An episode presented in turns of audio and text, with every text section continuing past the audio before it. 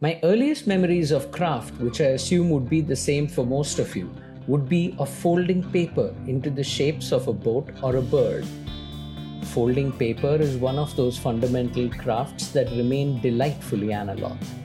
The tactile nature of creating beautiful structure can be an addictive feeling and is one that my guest today has formed into a career. On Everything Comes Together, I'll be speaking with people in the broader photography, architecture, and design communities. Rather than only talking about their work, we will be talking about them, their personal journey, the challenges they overcame, and the most pivotal incidents in their lives that made them who they are today. So now, let's get to it. Aditi Anuj is an origami artist whose work you might have come across if you watch a certain series on Netflix or if you follow Indian interior design. We talk about how she made the move from textile design to origami, her interests in working with architects and designers, and the importance of creative freedom. I just wanted to let you know that the Everything Comes Together podcast has a new home online at everythingcomestogether.com. You can watch full episodes to get the whole story, or you can watch a treasure trove of playlists. On these playlists, a variety of creators from across the country present their experiences and opinions on a set of topics to give you a complete understanding of the work you love. Find out more at everythingcomestogether.com. Uh, I've been born and brought up in Agra. Um, ever since I can remember, uh, I remember my house in Agra, my lovely lawn in Agra. Uh, my father is a doc- is is a doctor. He's a microsurgeon, and my mother is an artist. As a child, I remember uh, being extremely loved at home and uh, extremely exposed to the creative side of life. You know, not just studying all the time but also being exposed to like my father was really interested in gardening so uh, uh, I remember gardening with him as a child.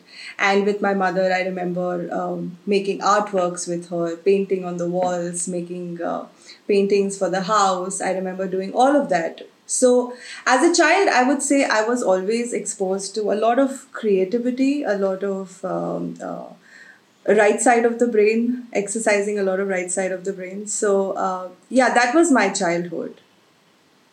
And also, my grandparents were very creative. Like my mother, my grandmother was into singing, so uh, she would often take out her harmonium and she would start singing with us. Uh, so, my childhood throughout was always very playful, very loving, and extremely creative, like I mentioned. You know, that sounds exactly like the sort of environment that you want to grow up in, especially if you're going to be uh, a creative person in the future, right? Uh, professionally, I mean, not it's not just about being create professionally creative or creative on your own especially if you're going to build a career in it you want to have that nurturing environment around but at you. that time i never knew that i'm going to have a creative career i was just enjoying life the way it was i never thought of you know becoming an artist one day in fact that was really far-fetched if you ask me honestly because mm. uh, the and later when i talk about my school i'm going to talk about how uh, that was never encouraged. So yeah. art and craft was always a part of uh, was always something that you did when you did not have to study when you were done studying when you had when it was playtime then you would take out your drawing book maybe make a sketch maybe mm. make a house out of mud i mean i've played a lot with mud and made utensils made houses at the ba- in the backyard yeah. so yeah that was all playtime it was never taken seriously but at the same time it was never discouraged which i'm really grateful for. So uh, yeah but yeah i mean we did all of that. But that's great. I mean and you said that your your grandparents were very creative and your your mom is an artist. What does she do?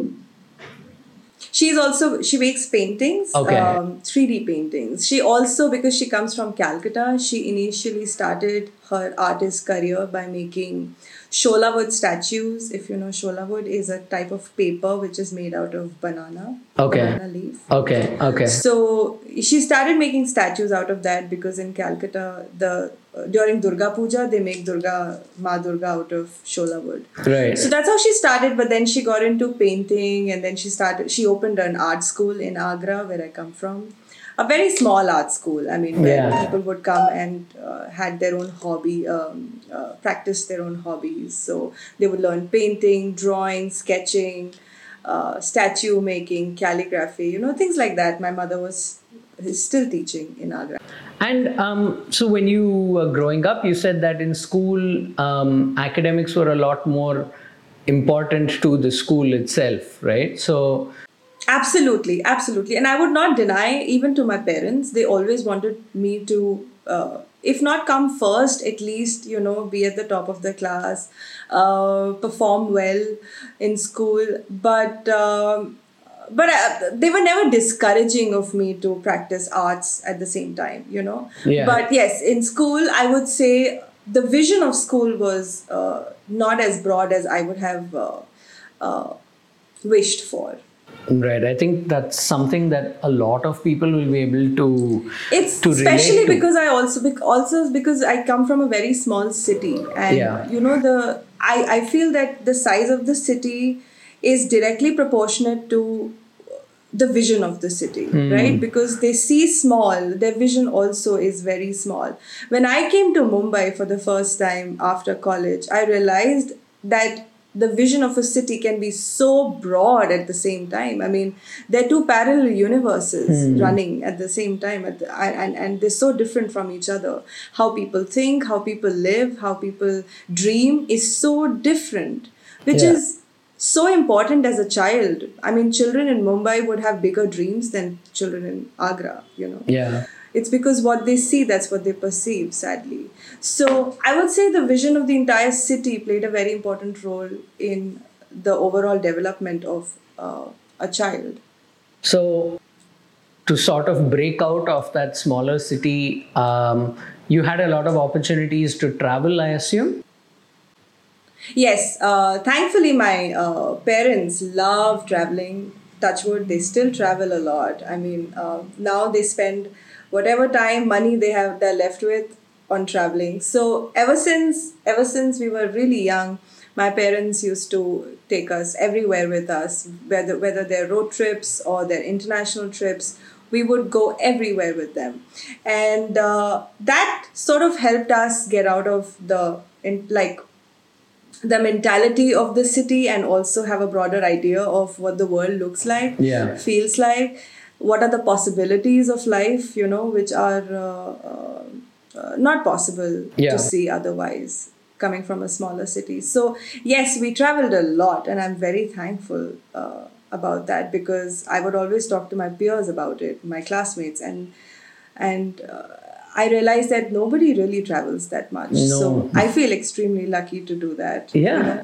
And also because my father was a doctor, he had conferences all over the world. So uh, that was a good excuse for us to travel with them. Right, of So wherever he had to go for a conference, we would all tag along. and while my father was busy in the meeting, in the conference, my mother would just take both of us around and we have seen all the cities all alone with i mean all three of us alone Yeah. just exploring it on our own yeah so i have very vivid memories of doing that Okay. so and you have siblings? yeah yes i have a younger brother Okay. he's six and a half years younger to me Okay.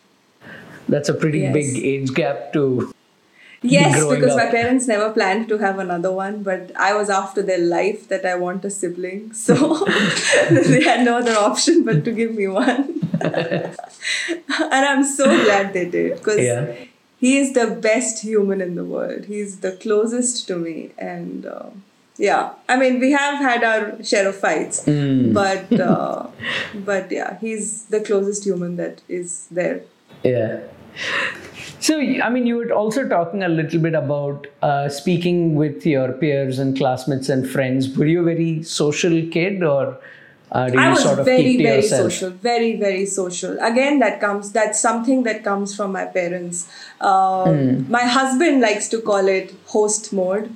He always says that your parents are constantly in host mode. Well, even I am. I'm always trying to make everybody around me comfortable, um, make everybody around me uh, uh, happy, you know, by, by doing Yeah. things or by bringing things to them. But um, I think that's what made me social. I was never afraid to talk to new people, to meet new people, or uh, whether it's a child or whether it's an old person. I could I could talk to anybody and everybody. Also because uh, I I grew up with my grandparents, so Yeah. they made the environment very um, uh, uh, comfortable for me. So I had all kinds of people coming to my house all the time. We always had guests coming to my place. So that sort of made everything. That sort of made me very social and um, um, always in a need to talk. So yes, Yeah. I was. Yeah. I yes, I would like to call myself extremely social, extremely talkative. And how was that for you um, in school? Because I think school is a very uh, it's an environment which is very controlled, right? So, what was Yes, your I mean, experience um, like in school?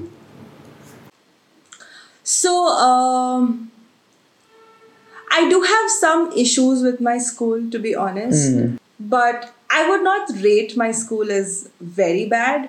But I would not even call my school to be a good school, honestly, because the the very important thing that my school lacked was vision, and and I wish and I really hope that now they have come up with a better, broader vision. If not, then I continue to feel sorry for them. But the whole idea of letting a child know, or the whole environment that you create around a child, where a child feels that he is special and anything is possible in the world for him Yeah. like he or she can do anything in their life i think it's very important to create that environment because that helps and that encourages the child to excel at whatever he or she is doing. Yeah. it's not just studies that are important. I mean yes studies are important but that's not the only thing in life that they need to do. Inspiring them But is was- so important, which almost never happens. it's so important. It's so important. And uh, in, in order to Yeah. uh, help a child Yeah. have a broader vision you need to have a even broader vision only then will you be able to help a child so uh, Hmm. back in school I, I i felt like i'm in a rat race continuously in a rat race where constantly everybody is fighting to come 1st in the Hmm. class or even if they're not fighting i mean people like me who knew that we could never become we could never uh, mm, uh, uh, become that good at studies so there was a point when we gave up like i gave up Yeah. i didn't even try to study because uh, i knew that is not possible but at the same time they had um killed my hopes to do anything else or try anything else in my life that I actually became like a rebel, uh, especially at the end of the school when I just did Yeah. not want to study. I did not. I didn't feel like studying because the environment was not right. My I was not very happy with my teachers. Um, and the overall um, uh, morale of the place was not very uh, encouraging, I would say. So, yeah, I mean, that plays a very important role Yeah. in what you want to do or what you should do. But if this sort of demotivated you um, when you were in school, um, where did you feel that creative spark was lit? Because um, as you move into college, you straight away go into a more creative environment at uh, the National Institute of Fashion Technology. So, um, Yes. what made you head in that direction? Was that always the thing? Okay, that's a very that's a very interesting question. Uh, So, in class twelfth, I did not really study.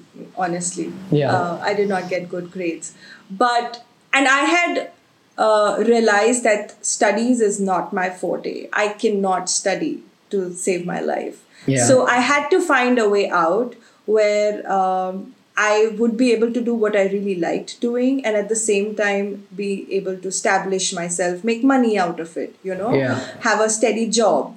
So, um, and because I came from a very creative background, like my parents being so creative, um, I thought of trying my hand on designing. Yeah. And honestly, I filled up the form of NIFT um, just like that, you know, just trying my luck if I was made for it.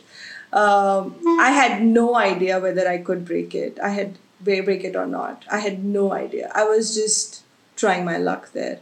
And um, uh, it so happened that I missed out on NID forms, so I had only Pearl and, and, and NIFT left. Yeah. So I filled up those forms and I sat for the in- um, for the exam, knowing having no idea whether I'm going to make it or not.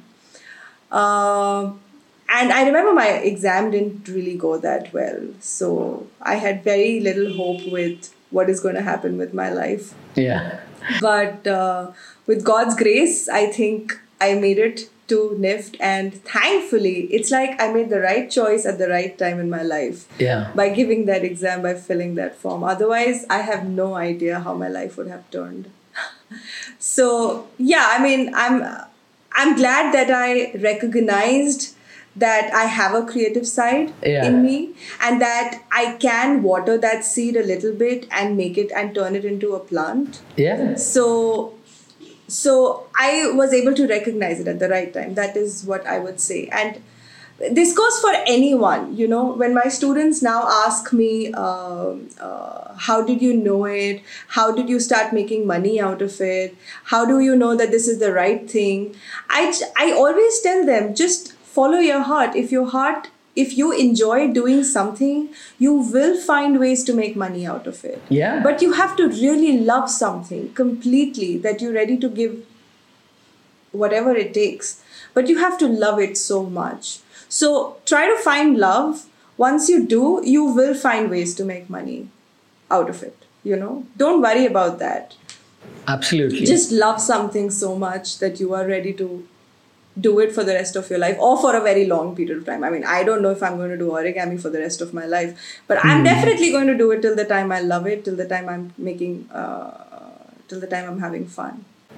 I think that's uh, the minute you stop having fun when you're doing a creative job, um, your work That's when it becomes a job. No, and then the work suffers because you you can see that there was no inspiration behind that. There was no motivation to do something yeah. new and different Yeah. and fresh. Yeah. Because that makes such a big difference, right? So, um, so now you have uh, you've you've gotten into um, NIFT and um, I think it's a four-year course that you were doing there. Um, what was that? What was the experience of NIFT like coming out of school? Because you jumped straight from a sheltered school environment to a college environment. Was that very different? Yes, it was very different. Uh, my school was, uh, I come from a girls' school. And so the whole mentality of the school was very different. I had never, of myself, was very different because I had never really been around boys. Uh, uh, the only boys that I had been around were either my cousins or my brother's friends. So, of course, it was a very different environment. I was also young, younger, um, uh, in that age where you are attracted towards, you know, where you have that. Um, when you want to be um, in the best of your appearance, right? Of the better, best of your Yeah. appearance. So, uh, at that time, imagine entering a class which has boys, and you you suddenly don't know how to be. Whether you should be cool, whether you should be uh, feminine, or whether you should be. Um, I don't know. There were so many questions running in my head. So, in the beginning of college, I was still figuring out how to be. What kind of person do I want to be? What kind of uh, uh, character do I want to project out there? So, um of course, that was uh, initially that was how college was. But at the same time, because I had just come out of school, and for the first time I was all alone, I could be out late, I could be chilling with friends, and I did not have to take permission from my parents for every single thing. It was very, very exciting, very exciting. And um, I would not say that I did not misuse it. I did. And um, uh, like all of us do. so, but yeah. Uh, so, college was uh, fun at the same time because there was there was not much stress on work or i did not take much stress i was just enjoying life getting to know uh, the other gender, um, falling in love, uh, if I may. so yeah, I was doing all of that in college and also uh, studying a little bit. So that was college for me. I, I like how you just said a studying little a bit, just to little bit. survive, just to be on the surface, you know. yeah. But was uh, was was NIFT a, a good creative environment to Um, okay, be in? so because I had that was the first creative environment that I was ever exposed to. It was nice. It was good for me. Hmm. Yeah. uh, I enjoyed being in that space because everybody was creative around me. There was creativity everywhere, whether they're events, whether it's decor, whether it's uh, the kind of conversations that we're having with people, whether it was my faculty, everything, every play, uh, everywhere around me, I could feel creative uh, and could exercise Yeah. creativity. So yes, of course, it was a very um, mm, interesting space to be in, and uh, it really helped me develop and also understand creativity at a much deeper level than the kind of uh, uh, uh, Yeah. space that I came from. But but like I said, Hmm. that was the first environment that I landed. It's like how do I explain this? It's like you have imagined eating a pizza for a very long time, and finally you get to eat that pizza, but that's the first pizza that you've had. So you can't really say that. Uh, yeah. so that pizza becomes the best pizza in the world till the time you don't try any other pizza, right? It was like that. So Yeah, it was like true, that. yeah. I don't know whether this example does justice to what I want to say, but uh, yeah. But after NIFT, when I went to NID, that's when I realized, oh my god! So Yeah. this is what actual creativity feels like. This is what an actual creative space feels like, and uh, uh, it was like it was like a blast in my head. I mean, I was just exposed to a different universe of uh, creativity where um, passion was in in everybody's nerves and people were not doing it just to make money they were doing it because they love they were loving the process and uh, that's why they were a part of it Yeah. whereas in nift i honestly never experienced that they were doing it because they were supposed to do it because they were supposed to be creative and but by the end of it everybody Yeah, was just yeah, making yeah. money out of it so uh, yeah that was the, the the major difference that i felt personally between nift and nid the kind of space and what the space uh, gives you You know, a- I've heard a so much about the NID experience. um, I think I can do all, I can take clips from various people's interviews where they talk about their experience there, and it's something special. It is a different world shinag it's a different world. It's it's a bubble and i would not say that it's very beautiful Yeah. to be in that world because honestly it's like a bubble. The minute you're in that gate you're someone else and the minute you come out of hmm. that gate you come back to the real world and you realize that the world is not as beautiful as you imagined it to be uh, and not as easy as you imagined it to be because Yeah. there's another struggle happening outside that gate. But yes, there is something about that space, the the gravity of that space, the the charisma of that space that makes you feel like you can do anything. I think that feeling is very important. That feeling is very important. Because until unless you don't Yeah. feel like you can do anything, you can't do anything Mm. You have to feel it so i think that's what nid gives you it makes you believe that anything is possible you know you So, have to just uh, love it you know, enough uh, to make it possible I'm sure you would have friends So- who studied at colleges that taught a variety of subjects. So one one guy would would probably be in com would be studying Hmm. some form of commerce. Another one would be studying some form of perhaps the arts or economics or English or some language or you know um, philosophy, something like that. And I feel in institutions like that, what happens is you um, it's not like knowledge is a waste of time, but sometimes you end up being forced into taking certain classes which have nothing to do with what you want to do, right? But when you study at a specialized school like NID, I assume that such classes are not there at all. You're you're hundred percent immersed in what you're actually interested exactly in. Exactly, they're not there they're not there although there are some subjects that you would not like to study but you would have to like i remember having this course in nift called ipr where we studied about the uh, the right the law side of design so uh, which i of course it's a boring subject. You had to again go back to books read them uh, Yeah. mug them up and give an exam. But other than that other than that all the courses were i would say very exciting and uh, very much related to what you wanted to do other than studying like you mentioned other than doing things that you were not interested in doing but you had to do because they were part of the course.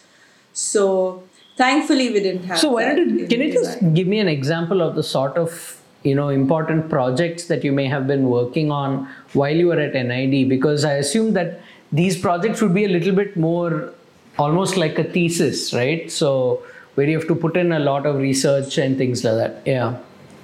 Okay, so uh, my most favorite project that I did in NID was the one that happened in the last semester.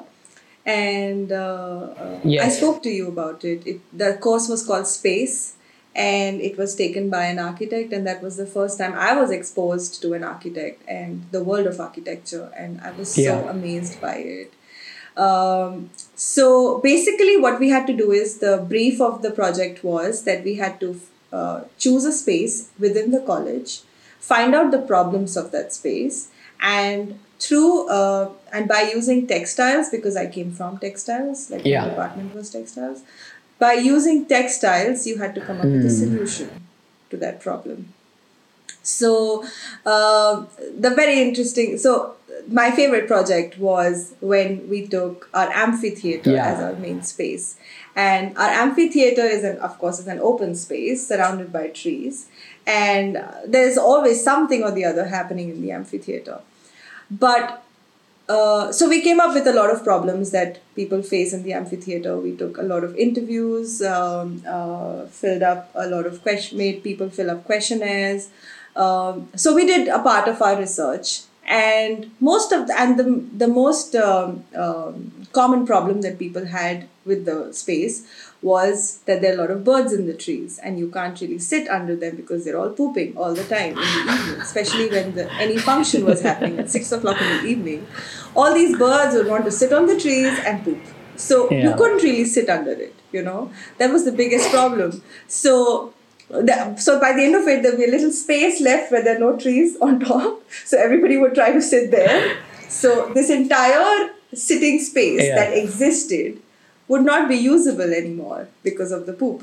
And the whole floor would be covered with it. So much so that the women next day would be cleaning the floor with uh, with scrubbers. So uh, yeah, so the, it's, so we wanted to study the fall of poop and how uh, where and the concentrated areas, the scanty areas. So how we did, how we did that was uh, one afternoon we bought a bunch of uh, very cheap chart papers and we spread it all over the amphitheater, all over it. And then in the evening we waited. We sat there and we waited under it for the birds to come. oh my god, we had so much fun in that uh, project. So much fun. We were three of us in a group and. Uh, oh my god, we had so much fun. And the next day, we went there to collect those papers, to take photos, to study the Yeah. concentration, and uh, and yeah. So that was a very interesting project. That I think that was my favorite project because um, we got to look at a very different side of textiles. And also exploring a new field, completely new field, which was architecture, was uh, uh, very exciting for me because after doing that course actually i realized how much i love spaces and how much i want to experience spaces and uh, uh, and how spaces experience us you know vice versa You know, So, telling somebody that um, your yeah, so favorite that project was- was... where you sat and waited for birds to come and poop. So what did you do the, all the? So you took the pictures and you documented it. What did you end up doing after that with that project? We made uh, okay so in my college in uh, of course i don't know how practical Yeah. it was but the solution that we came up with was retractable roofs which again we used uh, origami Mm-hmm. for it uh, and we made uh, retractable roofs which could be made out of fabric. You could take them out, wash them, and then put them back again. So every time there's an event happening, the students can just roll it up, like how you have uh, shop Yeah, shutters. So you could roll it, open the retract the roof as much as you want, or as much crowd Yeah. there is. And uh, uh, these cables would be tied to the trees. So we studied the trees, how the cables are going to Yeah. tie to them, and how the the fabric is going to move. My God, all of that we did.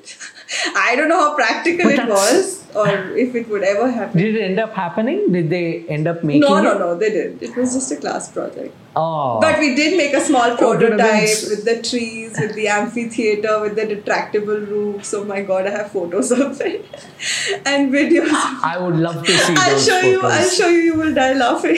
yeah.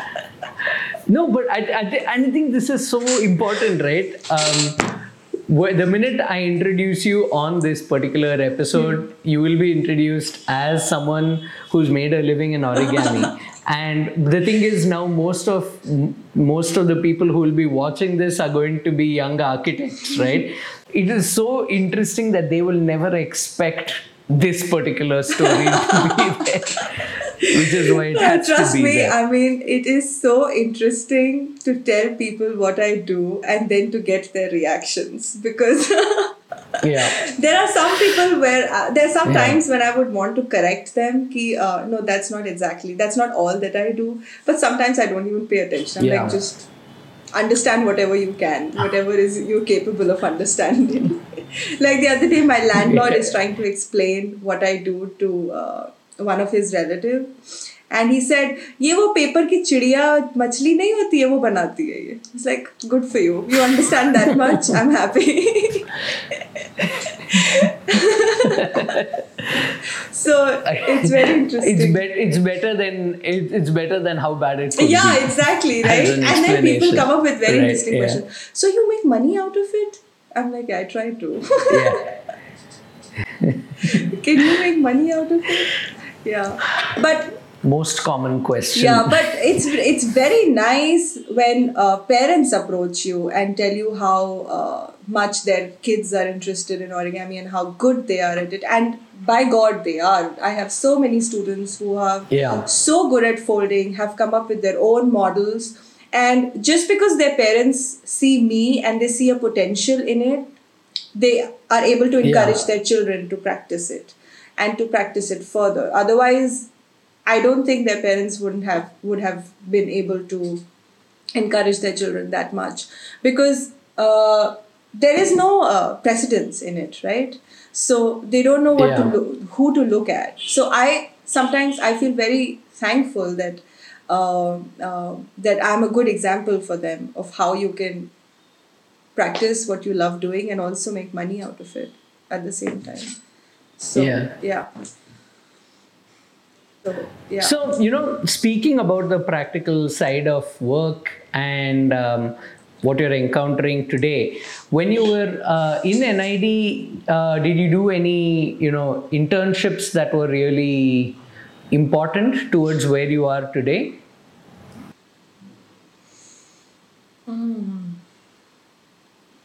Not really, not really. My interest to uh, internships, yes, of course. The final internship Yeah. that I did was based completely on origami, was with an architect.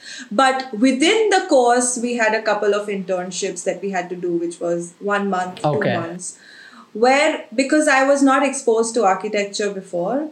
So, or spaces before, or origami before. So, I did not really, I couldn't I couldn't connect that to uh, textiles. So I was stuck to textiles. I was doing internship with export houses, with Yeah. mills. Uh, so yeah, but uh, for my final diploma project, which is a six-month thesis where you have to work under a company and come up with your own um, uh, project, like a physical project. Um, that's when I did it with an architect, and I made an art piece for the What was it like working in an architect's office when you're not an architect? It was very interesting. I have so many stories about it, so many. So uh, that was the first time I was in an architecture office. I had no idea what architects do. I had no idea how. Uh, how work happens in that space, right? So Yeah. um, for the first time, I would so in the in my first on my first day, I would see these girls. I saw these girls sitting on their com- on their computers, all young girls, uh, Yeah. freshly out of college, and they were drafting. So uh, um, I was very new to drafting. I mean, I had read uh, uh, The Fountainhead because I wanted to, because I was interested in architecture uh, uh, when I uh, started my internship. So I read that. So I got to know a little bit about uh, architecture and the terms that architects use. Uh, Yeah. Terms like facade, times uh, terms like drafting. I mean, they were all very new to me, honestly. Yeah, yeah. So, uh, so yeah, interesting story is so I would go to office every day with a bunch of A4 size papers. I would sit on my desk with sometimes my feet up on the table, and I would be folding the entire day, just sitting, folding, sitting, folding, and folding and throwing things on my table. So there would be a pile of origami on my table by the end of the day. And all these poor girls who were interning would be sitting on their computer the whole day, would come to me in the evening and they're like, You get paid for doing this? And, and then, because it's, it was unbelievable for them as well to have somebody like me coming from textiles doing origami in an architectural firm. I mean, think about it, right? Has it has no connection Right. but uh, I find myself extremely lucky that uh, I could um, uh, find a project that gave me a space to exercise uh, origami coming from a textile background. So, So- what was the project that you worked on that you needed to do so much origami for? So, um, uh, Kohinoor, Kohinoor Group was coming up with a building in um, Mahim. okay. Do you know Mahim? Yeah, yeah. In Mumbai? Yeah. So uh, near Shivaji Park, that building is still incomplete. It's called Kohinoor Square, and um, um, they were getting the marketing office ready because they were wanting to sell off the property. And uh, so for the marketing office, there was a reception table, and behind that reception table, there was a space of six meters by four meters, and they wanted uh, some artwork to be made uh, out of. Uh, uh, fabric and uh, or any element of textiles and uh, inspired by Kohinoor diamond. Okay. So, and because the theme of the office was sunsets, so the color palette was also sunsets. So, I was hired precisely to come up with that artwork. Wait, hang on. So the first project that you work on for an architect is six meters by four meters. By four meters, oh yes. oh my, that's yes. a huge project. How long did that take you? That's a huge do? project for an intern. For an intern, I was not even working. Right. Yeah, I was not even working. So how how long did that take you to get it done? The internship was six months, uh, out of which the first two months I was just exploring the space, exploring different uh, uh, techniques of folding, exploring different mediums of textiles that I could possibly use.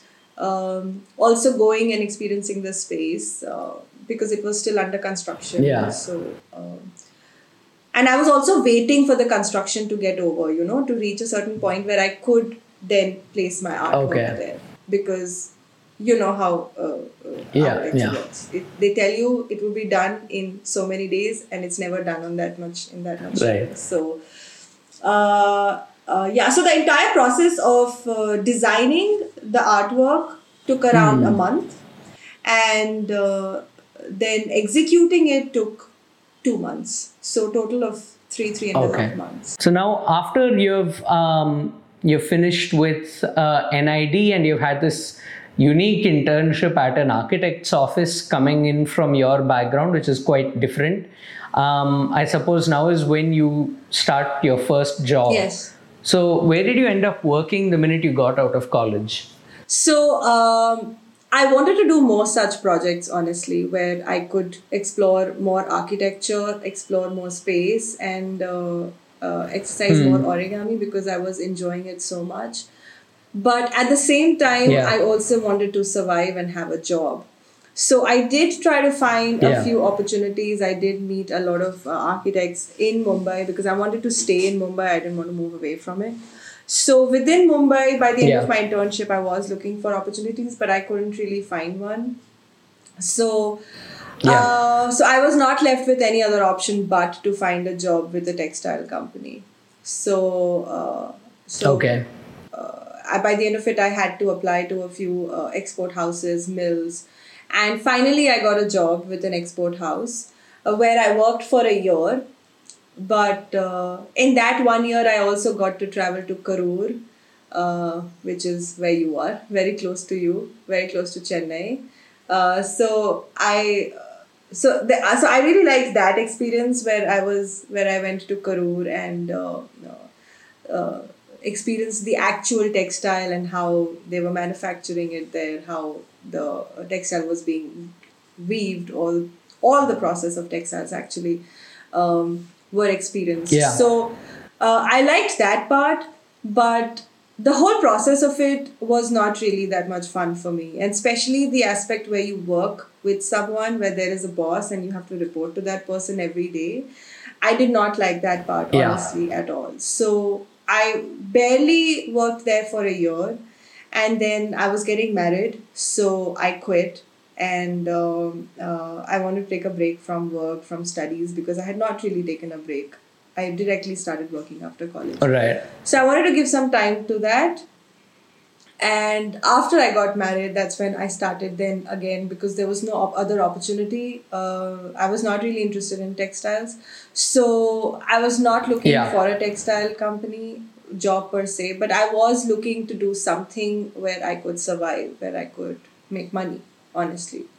So that's when I got into teaching Yeah. because uh, uh, I knew teaching is something that I that came to me naturally, and I knew that people are looking for people like me who are from good design colleges could um, uh, um, could help uh, children who are aspiring to be Yeah. designers could help them so that's how i started working with a very i mean i started real literally i started working at ground level i started uh, teaching in a coaching institute in mumbai where i worked for two years where i just Oh, yeah, okay. it was a coaching institute where um, students who are applying to colleges like NIFT, NID, Pearl used to come, uh, and it was a two years course, two year course.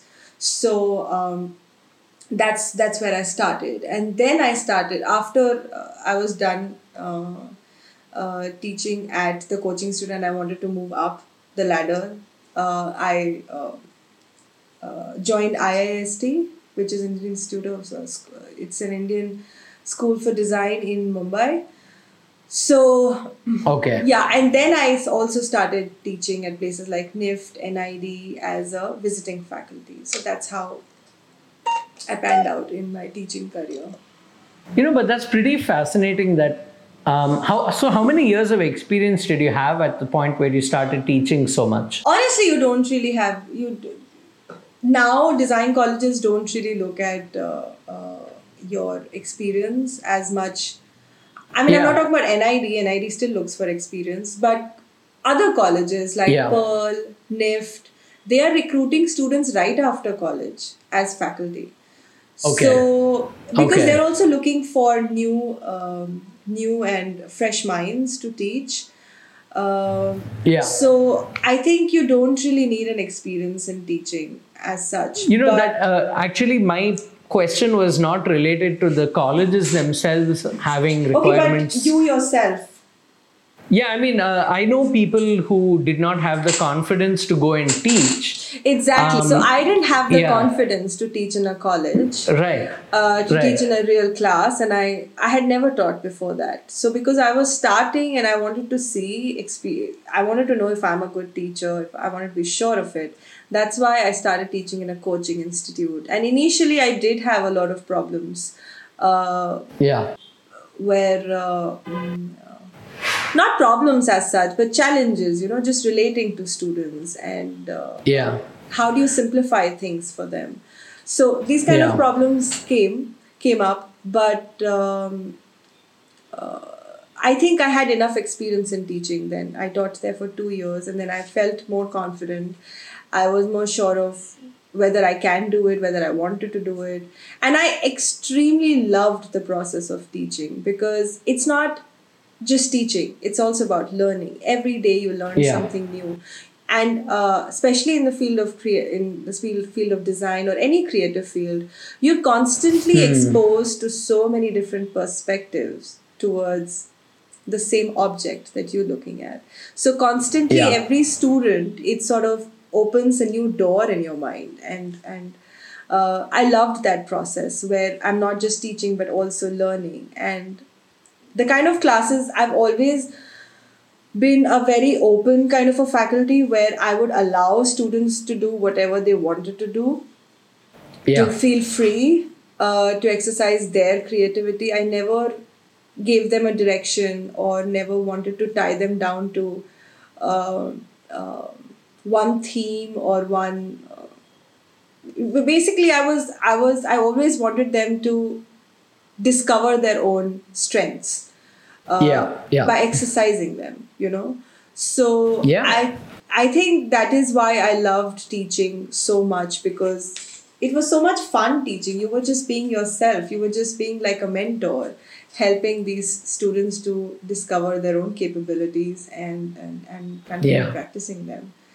so I- yeah because i was i loved it so much i wanted to teach more that's why i applied to other design colleges then and uh, continued teaching for the next uh, four years Okay, And- that, but- that's a but- good amount of time. yeah because um, and i was also training students helping them with their portfolios for design colleges so Right. i had enough i had enough work uh, at that time to survive and uh, not just survive but to enjoy it and survive How did you actually build the contacts uh, with these institutions to get on board with them? Was that hard or is that a complicated process?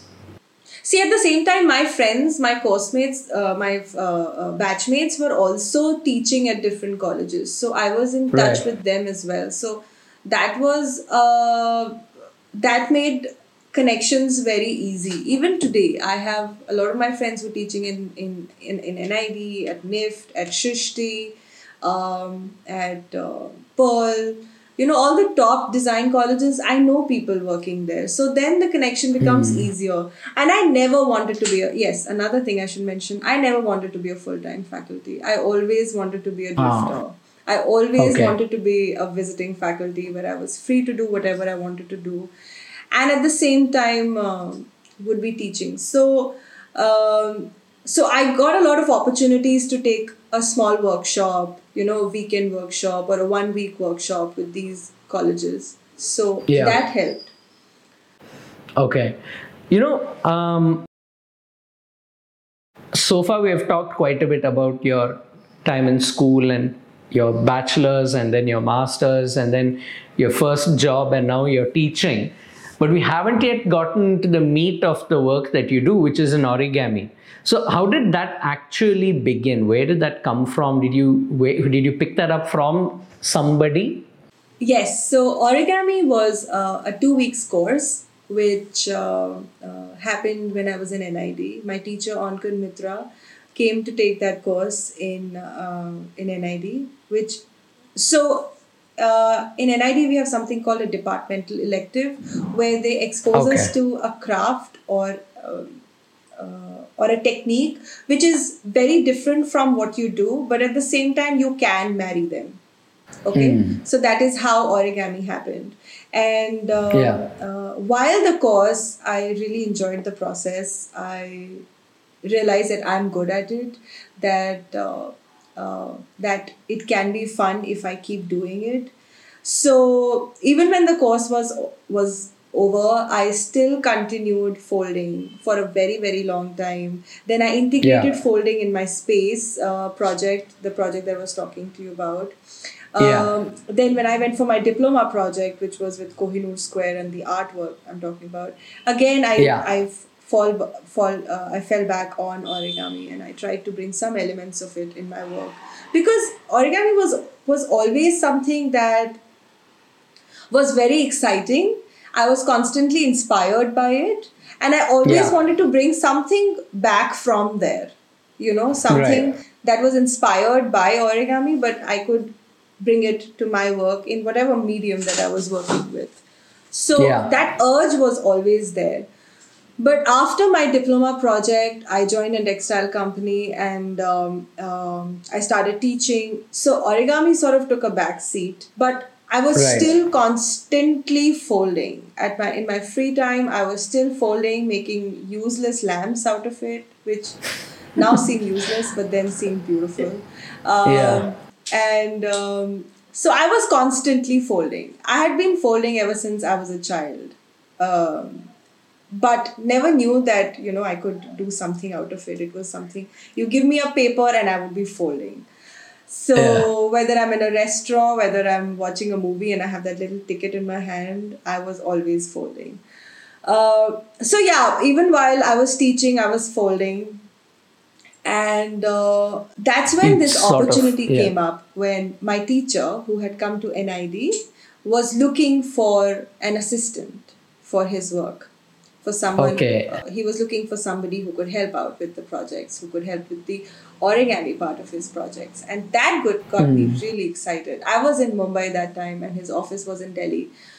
But i was all ready to shift my house from mumbai to delhi and just work with him just learn more origami just do more folding because it was so uh, i was so drawn towards it constantly and I did do some projects with origami on my own. I collaborated with small architects in Mumbai uh, and did some workshops with design colleges. But I never really was able to give my 100% to origami because honestly, I did not know how to make money out of it. So, Yeah. this opportunity of working with Ankon and going back to him and learning um, this game, but a better game, and uh, Yeah. coming back to it from a different perspective and learning it from a different uh, mindset now was very exciting for me. So that's when I applied to him, but uh, uh, and I started doing a lot of projects with him, a lot of independent projects where he would give me a project, I would work on it in Mumbai, and then I would go back to Delhi, complete it. So So you were yeah actually in two separate cities the whole time. The whole time and when i had to actually work on a project like as long as we were doing the prototyping of it that could be done from anywhere through video conferencing so we did Right. that but when we actually had to work on an artwork that's when i would come to delhi for 15 20 odd days and i would work here finish the work and then fly back so Okay. i did that for a lot of projects enjoyed the process like anything learned Yeah. so much more than what i was doing at home uh, I learned to uh, use other mediums other than paper. I learned Yeah. to understand. Uh, yeah, I learned to understand bigger artworks, to how to how to work on uh, larger than life pieces, how to make installations, how to hang heavy artworks on the um, uh, on the ceiling, and uh, Yeah, yeah. yeah so all of that i would say i learned from him and uh, in that process i fell in love with origami even more and uh, to a point that um, i contemplated what do i want to call myself should i do i still want to call myself a textile designer which i'm not doing anymore or Yeah. whether i want to be called as an origami artist so that was a very interesting transformation. So what was the conclusion? What did you decide to call yourself? I because then I was like completely doing origami full time. Yeah. I knew I couldn't I couldn't hold on to textiles anymore because I wasn't doing it, so there was no point. It was just a word on my resume then, you know. Other than Yeah, that, I was I not it. really I was not really practicing it or doing justice to it. So I would Yeah. rather call something what I was doing and do justice to that completely than Yeah. to hold on to something that uh, was not really a part of me as much as the Yeah. other thing was. So, yeah, I mean, I took a lot of time to actually uh, uh, finalize into what I wanted to call myself a paper folder, an origami artist. I, in fact, Hmm. coined the word origamist. That makes, I mean, and I that- wrote that. so that on, that is not a, a proper word to describe what you do. Not really. It yeah, seems yeah. almost that's logic- why I coined my own word. I call myself origamist, an origami artist, an origamist. Yeah. and a lot of people laughed at me, like, oh, I mean, they still do. I'm like, oh, what does that mean? but Yeah, uh, Uh, but you know um, now that i laugh at it at that time it was such a difficult decision for me because i knew that if i leave Yeah. textiles i might never be able to catch it again and Correct, i did not know if origami would give me enough substance or would give me enough um um would be enough for me to survive for Yeah. the rest of my life or whether I would continue getting projects, uh, work, money out of it or not. But that was a decision that I had to take. I could not work in origami and call myself a textile designer. That just confuses people, right? Yeah, yeah. Like if right. people ask me today, Absolutely. so what do you do? I can't tell them I'm a textile designer, but I do origami. So, um, so Hmm. yeah, that was a big decision that I had to take, and I had to sort of uh, leave that part. I mean, I studied textiles for eight years. Eight Yeah. years. I did my graduation in textiles, my post graduation in textiles, and uh, so I've I've come back to textiles now. I'm I'm doing a lot of projects which involve textiles and origami. One of which you can see right there. I don't know if you can see it there. Can you see that blue thing on the wall? Yeah, yeah, yeah. That's yeah, ombre dyed. That's ombre dyed silk, Okay. and uh, I folded it. So uh, I've now started doing artworks out of textiles. I'm making um, a huge chandelier out of it actually, using origami and uh, silk fabric. You know, you just touched upon something that I was very interested in. You you touched upon it very briefly, which was hanging up a heavy installation, right? No one connects paper with being heavy, but obviously it really is. And as you said, not all the the the works that you do are in paper. Hmm, hmm. Metal is hmm. obviously going to be very heavy, and so will fabric and uh, textiles. So, what is your process like? Just simply to fit the installation in place to install it wherever it's being used. Is that a very complicated process? Does your design process also affect how it's installed? Yes, so the main factors of when we're designing uh, something like that of that scale is uh, the most important point is budget. What is the budget of the entire process?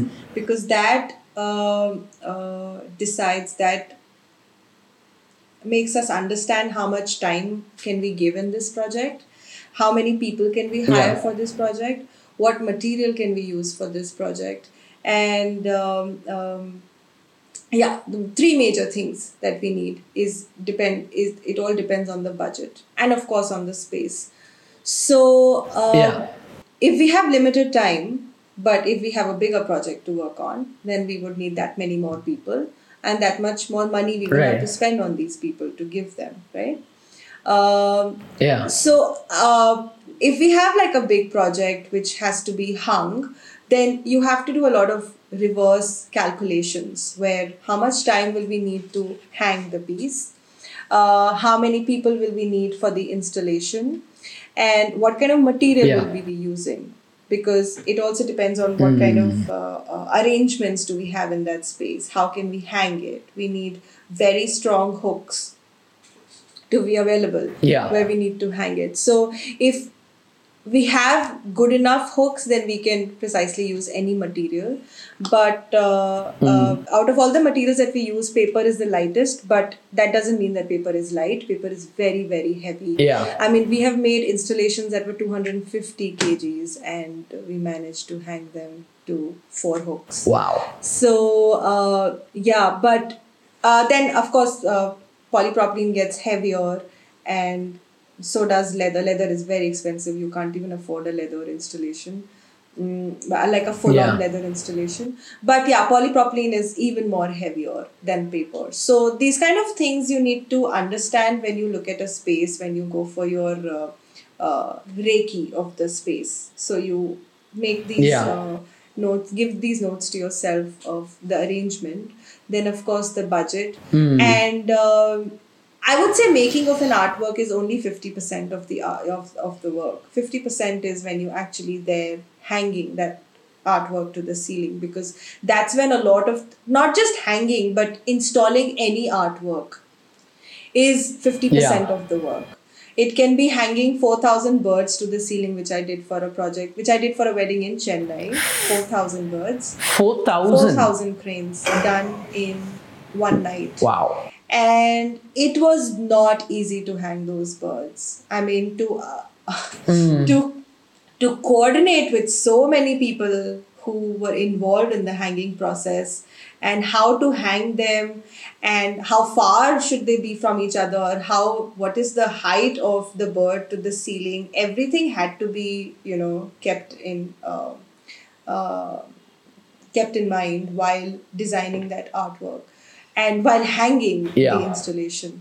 So I would say it is not easy to install anything actually, not just origami, but to have that kind of a vision and to make it possible, um, you really need a lot of um, patience for it. So I can imagine. yeah, yeah. So um, Yeah. So yeah, I mean, fifty percent of the work happens after you've made the artwork and when you're on site, when you're installing it, when you have to make last minute changes, when uh, you're trying to install, when you're trying to lift an artwork and your ropes are burning because the artwork is so heavy and the rope is not able to take the weight. Then you have to change the entire roping of the artwork. So yeah, those kind of decisions have to be made last minute and. Uh, you can never imagine those kind of Yeah. So I and I guess when you have limited time That's in a why I different say city, uh, it it's a lot about the pre-planning.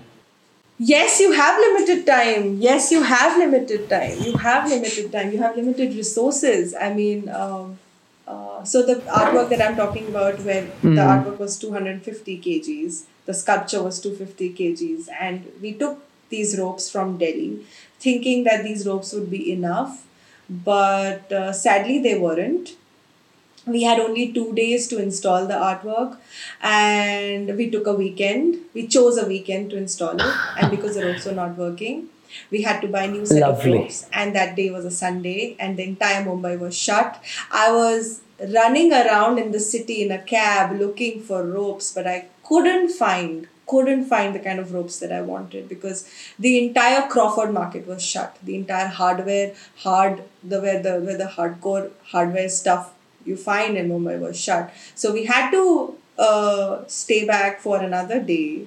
Monday morning, I went to the sto- to the shops, bought the new rope, and that's how we were able to install it. We bought pulleys. All these last minute changes had to be done. You know, we bought small pulleys, hung Yeah. the pulleys on the hooks so that uh, uh, so that uh, pulling the artwork becomes slightly easier on the ropes. Oh, so so you know it it seems like every single installation is so different, right?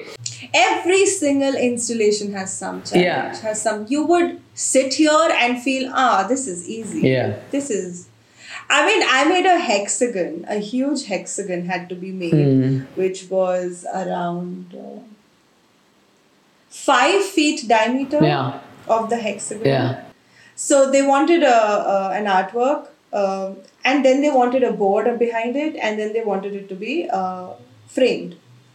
So my work was done in one day when I was I was done not in one day but in a week. So my artwork was done in a week. But the bigger challenge was to stick that artwork to um, plywood. Now the plywood had to be of a certain thickness because uh, otherwise it wouldn't be straight because it was of that scale. Yeah. So it had to be um, of a certain thickness. And once that was done, we realized that the artwork is so heavy. It was so heavy. I mean, imagine Yeah. uh, almost two ply full size plywoods went in the making of that hexagon. you know. Yeah. Yeah. And then it had to be framed. So finding that size of glass was a challenge. Yeah. And And the glass weighs a ton as well. Yeah, finding that size of glass, then cutting it, getting it cut into a hexagon, framing the artwork, and then the the the the story doesn't end there. It had to be couriered to Bangalore. so I don't know how the client managed. I was like, I cannot take the load of getting it uh, couriered. I can handle it till the framing part. Yeah. My God, the glass itself was for twenty thousand. The glass. so you will think if this this is easy like that hexagon making that hexagon was so easy. Yeah. but uh, compared to the other things that followed it my god. So no project is ever easy. You know, you're talking about a five five foot diameter hexagon. I made uh, a five foot panoramic print, which uh, was hanging above my desk in my office, and that print. It, it just looks like a very simple print because it's a very simple picture on it. But it's big right? And once we got it framed because and you can't use uh, you can't use a sort of plastic frame which is what most frames are because it's so big plastic will just flex. So it needed to have a hard Exactly. it needed to have the hardwood backing and it needed to have a hardwood frame and then it needed to have proper glass in it. So the whole thing weighed about 20 kilos and it was just one ah, single I totally I totally understand. Yeah so then when you hang it up yeah. how many nails do you put in the wall to hold up that frame? So that's exactly what I'm saying. You would you would feel that it's ah that's easy, but um, but making an artwork is only fifty percent of the work. Fifty percent is taking it there and installing it. But it is so exciting. I feel the joy that you get after you're done with the work and you sit back, relax, and look at look at it. yeah It just it's it's the most rewarding thing in the world. I would say. You know, there's two questions that I had uh, about the work you do. One is, you know, you you obviously have the sort of clients who give you the freedom that you really need and you really want, right?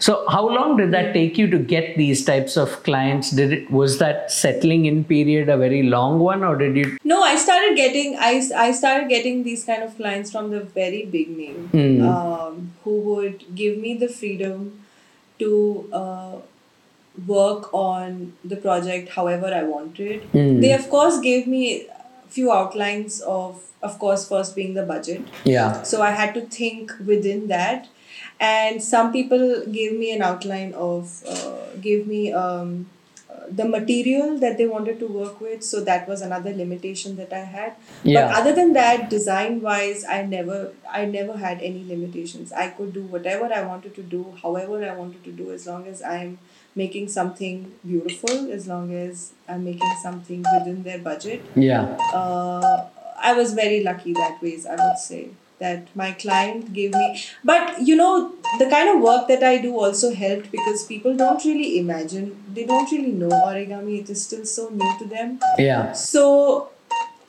so they trust my expertise, Yeah. and um, so when they give me a project, they would only want to see a small prototype of what it's going to look like, and then they leave it on me completely. So. Um, I really, I really, uh, am very thankful for that. You know, it's very unusual because architects themselves don't get all the the exact sort of work that they um, want early on because it's very hard to trust someone who's new to a particular field with you know complete creative freedom.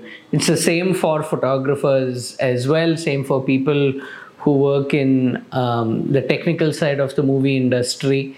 But is it do you feel like you got that kind of creative freedom because origami is so See, I would also say that um, uh, because initially I did a lot of projects with Ankon, Mm, so that gave me a good body of work to show to my clients Right. of the kind of work that I had already done. mm, So that gave them a little bit of trust on me. right um, and that helped me also to have a little bit of trust on myself whether this was possible or not possible how much risk could i take how much could i challenge myself with the medium or the scale or the fold you know yeah so so i think a good body of work is something that would help both of you Yeah. you as a maker and your client as a buyer yeah to have that much trust on uh, what is going to come out of it.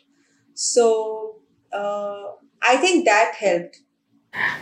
And So obviously, no one gets to where they are without having a couple of big breaks that happened along the way, right? So would um, probably one of your more visible projects, which I didn't even know was yours until we talked earlier, was Sacred Games. I had obviously seen your work there without knowing that was yours. So, how did that happen?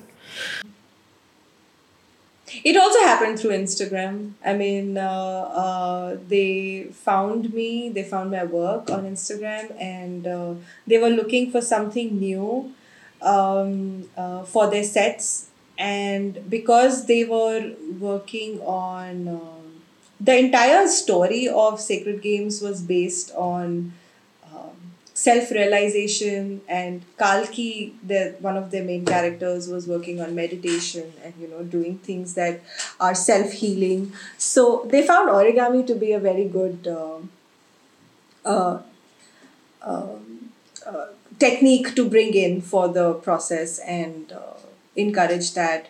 So that's how I came in the picture and uh, while we were actually going through the kind of uh, um, elements that they were looking for for the sets, they showed me the logo of Sacred Games.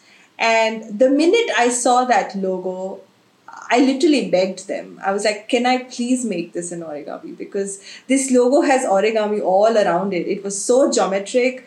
Uh, the minute I saw it, I could I could visualize the folds in it, and I was like, I have to make it. And uh, that got them so excited because they were looking for something for Kalki's office. They wanted a huge artwork to be there in her office. So, so they gave me a shot and they were like, "Why don't you make a small piece and show it to us? And if we like it, we would buy it." So.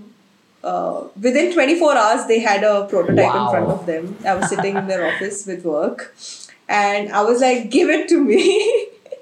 yeah, so that's how it happened. But uh, like I say, if you love it, uh, you will find ways to, you know, um, bring it out or to project it mm. to the hmm. world. Like, I never knew this is going to be a big break for me, honestly. Yeah. But it turned out to be, and it turned out beautiful. And the way they have put it up in the office, because I had no imagination of what it is going to look yeah. like, whether it's going to be f- far in the background or whether it's going to st- or whether the camera the scene is going to start with that artwork where you look at the artwork and the camera rolls yeah. back and then you see the office of Kalki. That is how I had imagined it to be. My artwork would look so beautiful like that, but that never happened.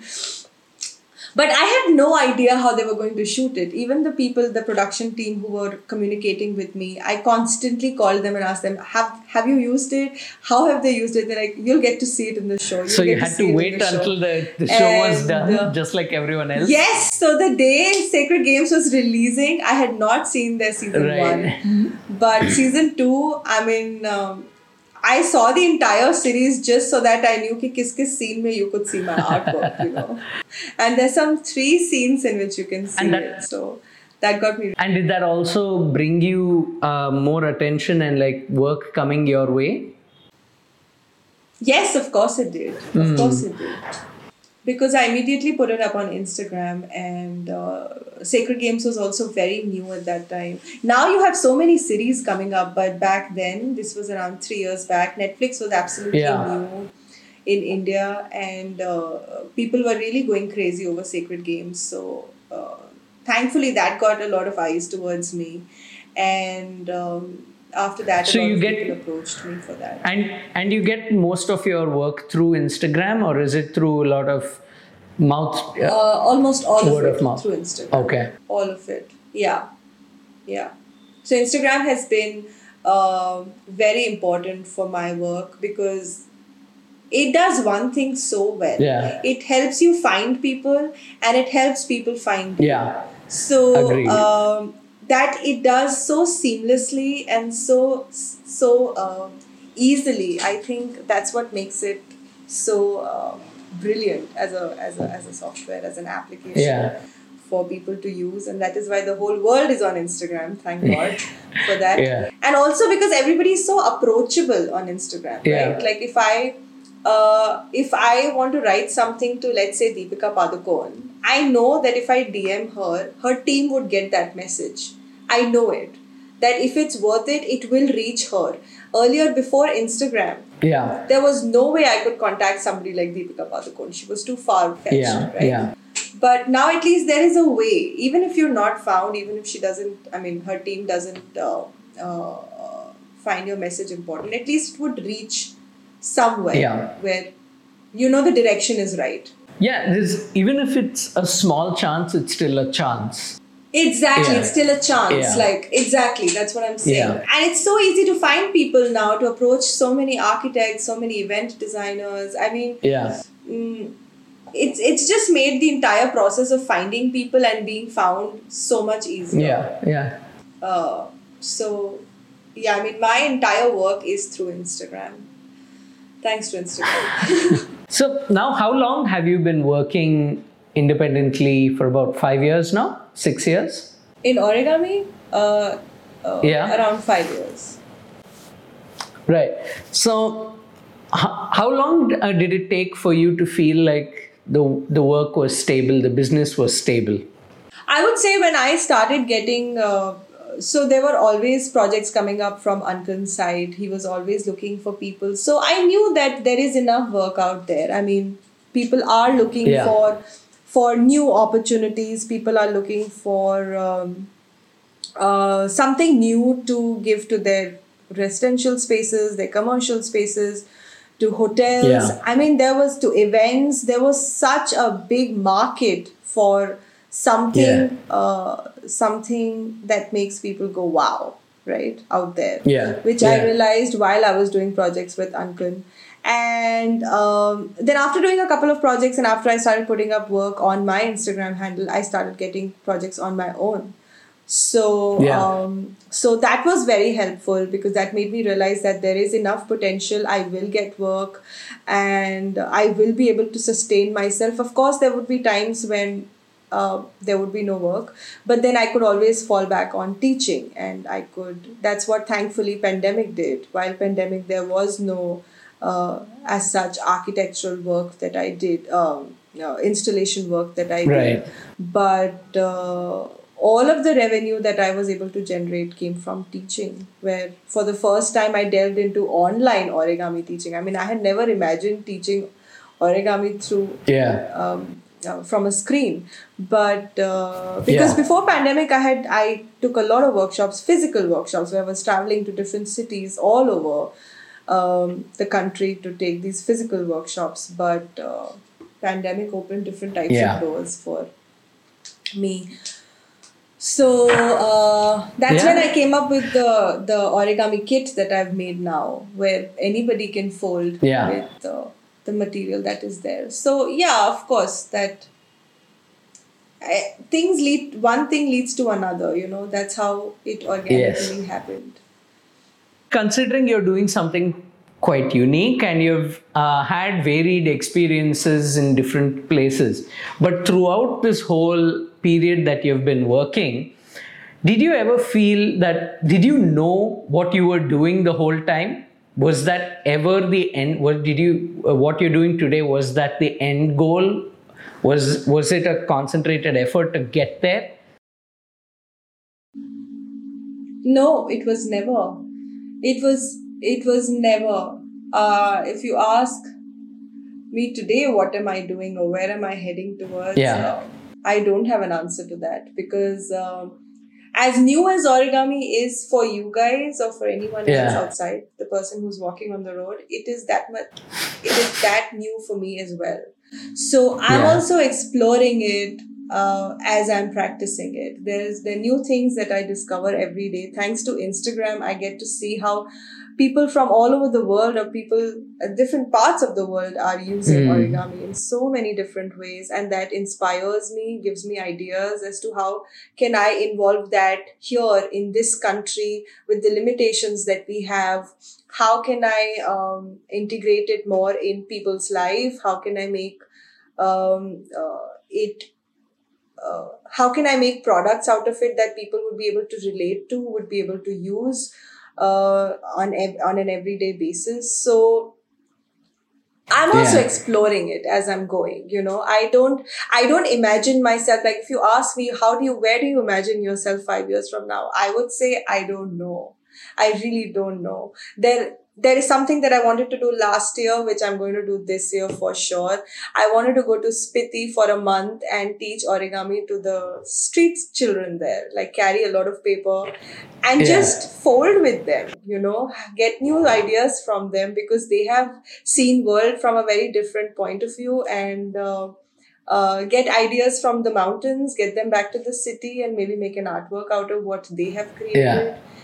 uh, but that was i mean i like i said i'm just i'm a drifter. I i don't know where i'm heading towards and it sounds very stupid i know but uh, that's the only thing that excites me about Yeah. origami is that it's so new. It's constantly i am um, meeting new people who i can collaborate with. Constantly i'm meeting uh, i'm finding new ways of bringing it out of encouraging people to fold. I'm going to uh, like for example i'm going to have a workshop this weekend which is a two days workshop where um, um, uh, all the participants would be getting a box that i've created. I'll be showing that box here as well. And all the participants would be getting this box and uh, uh, i would be teaching them uh, origami models made out of the elements that get that come out of the box. So that is going to be a very different experience. I've never done that where i know exactly the material that people are going to use. So having that control is also very um, um, uh, nerve wracking and at the same time uh, uh, very exciting. So i'm always looking for new experiences as an artist and I don't want to take one road. I don't want to stick to one type of fold and do only that and make that my forte or have one style of work and make that my forte. I don't want to do that. I am still, I'm always looking for how else can I project or how else can I bring out origami in a way that the world had never imagined before, which uh, there's already enough happening if you follow uh, people on Instagram to see, my God, the kind of things that people are creating using folding as a technique. But uh, I have a different clientele here in India, and I can take advantage of it and uh, uh, can project it in that in that uh, direction. And here I have the power to steer the boat, and because I have no precedent um, uh, in front of me, uh, I can take it wherever I want to or do whatever I want to do with it. And uh, I think I'm just enjoying that process, and I would hopefully continue to do that. the the The thought of stagnating in a place, making a studio where there are people working for me, and I have to give them salaries is so daunting to me right now. Uh, I might end up doing it. I'm not denying it. So it should not happen that tomorrow I have an office and then you come and question me. Yeah. Oh, but you said something else in my interview. So, like I said, I'm always open to new ideas. I mean, I like I love that part of what I do, and uh, Yeah. I want to stick to that. So if I want to take an off, I can take an off. That is how I imagine working.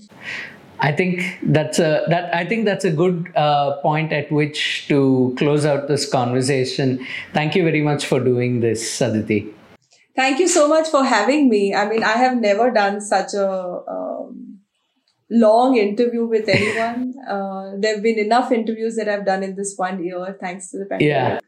uh, where I had to talk about my work or show my work. But this has been so different because uh, I had never really talked about from the beginning. Yeah. It all started from. So, how did you start origami? Yeah. it, there was no interview that started before origami so how was what was your childhood like how was your school like i mean these are the conversations that i've had only with like school conversations happen only with school friends Yes. right i would not discuss my college Hmm. uh, my school life with my college friends with that much detail but it was so interesting how we spoke about these things and found out that we almost come from the same kind of background Yeah. and, uh, and uh, I think, I guess all of us who are from our generation are 33, 34 right Yeah. now, come from a similar background. Yeah. So yeah, that was very interesting to connect those dots. Yeah.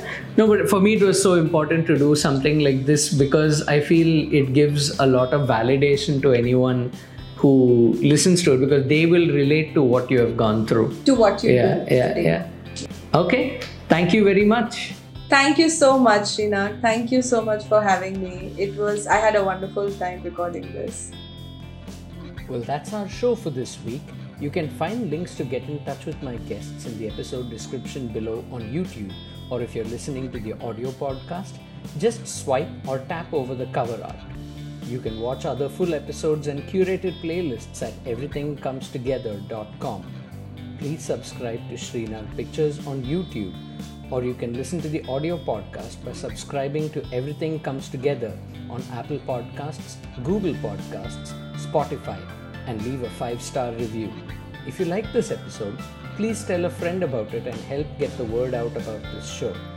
The music for this podcast was composed by Ashray Harishankar from Escapist Music, post production by Thiruvikraman Srinivasa Raghavan, and production assistance by Abdul Jilani.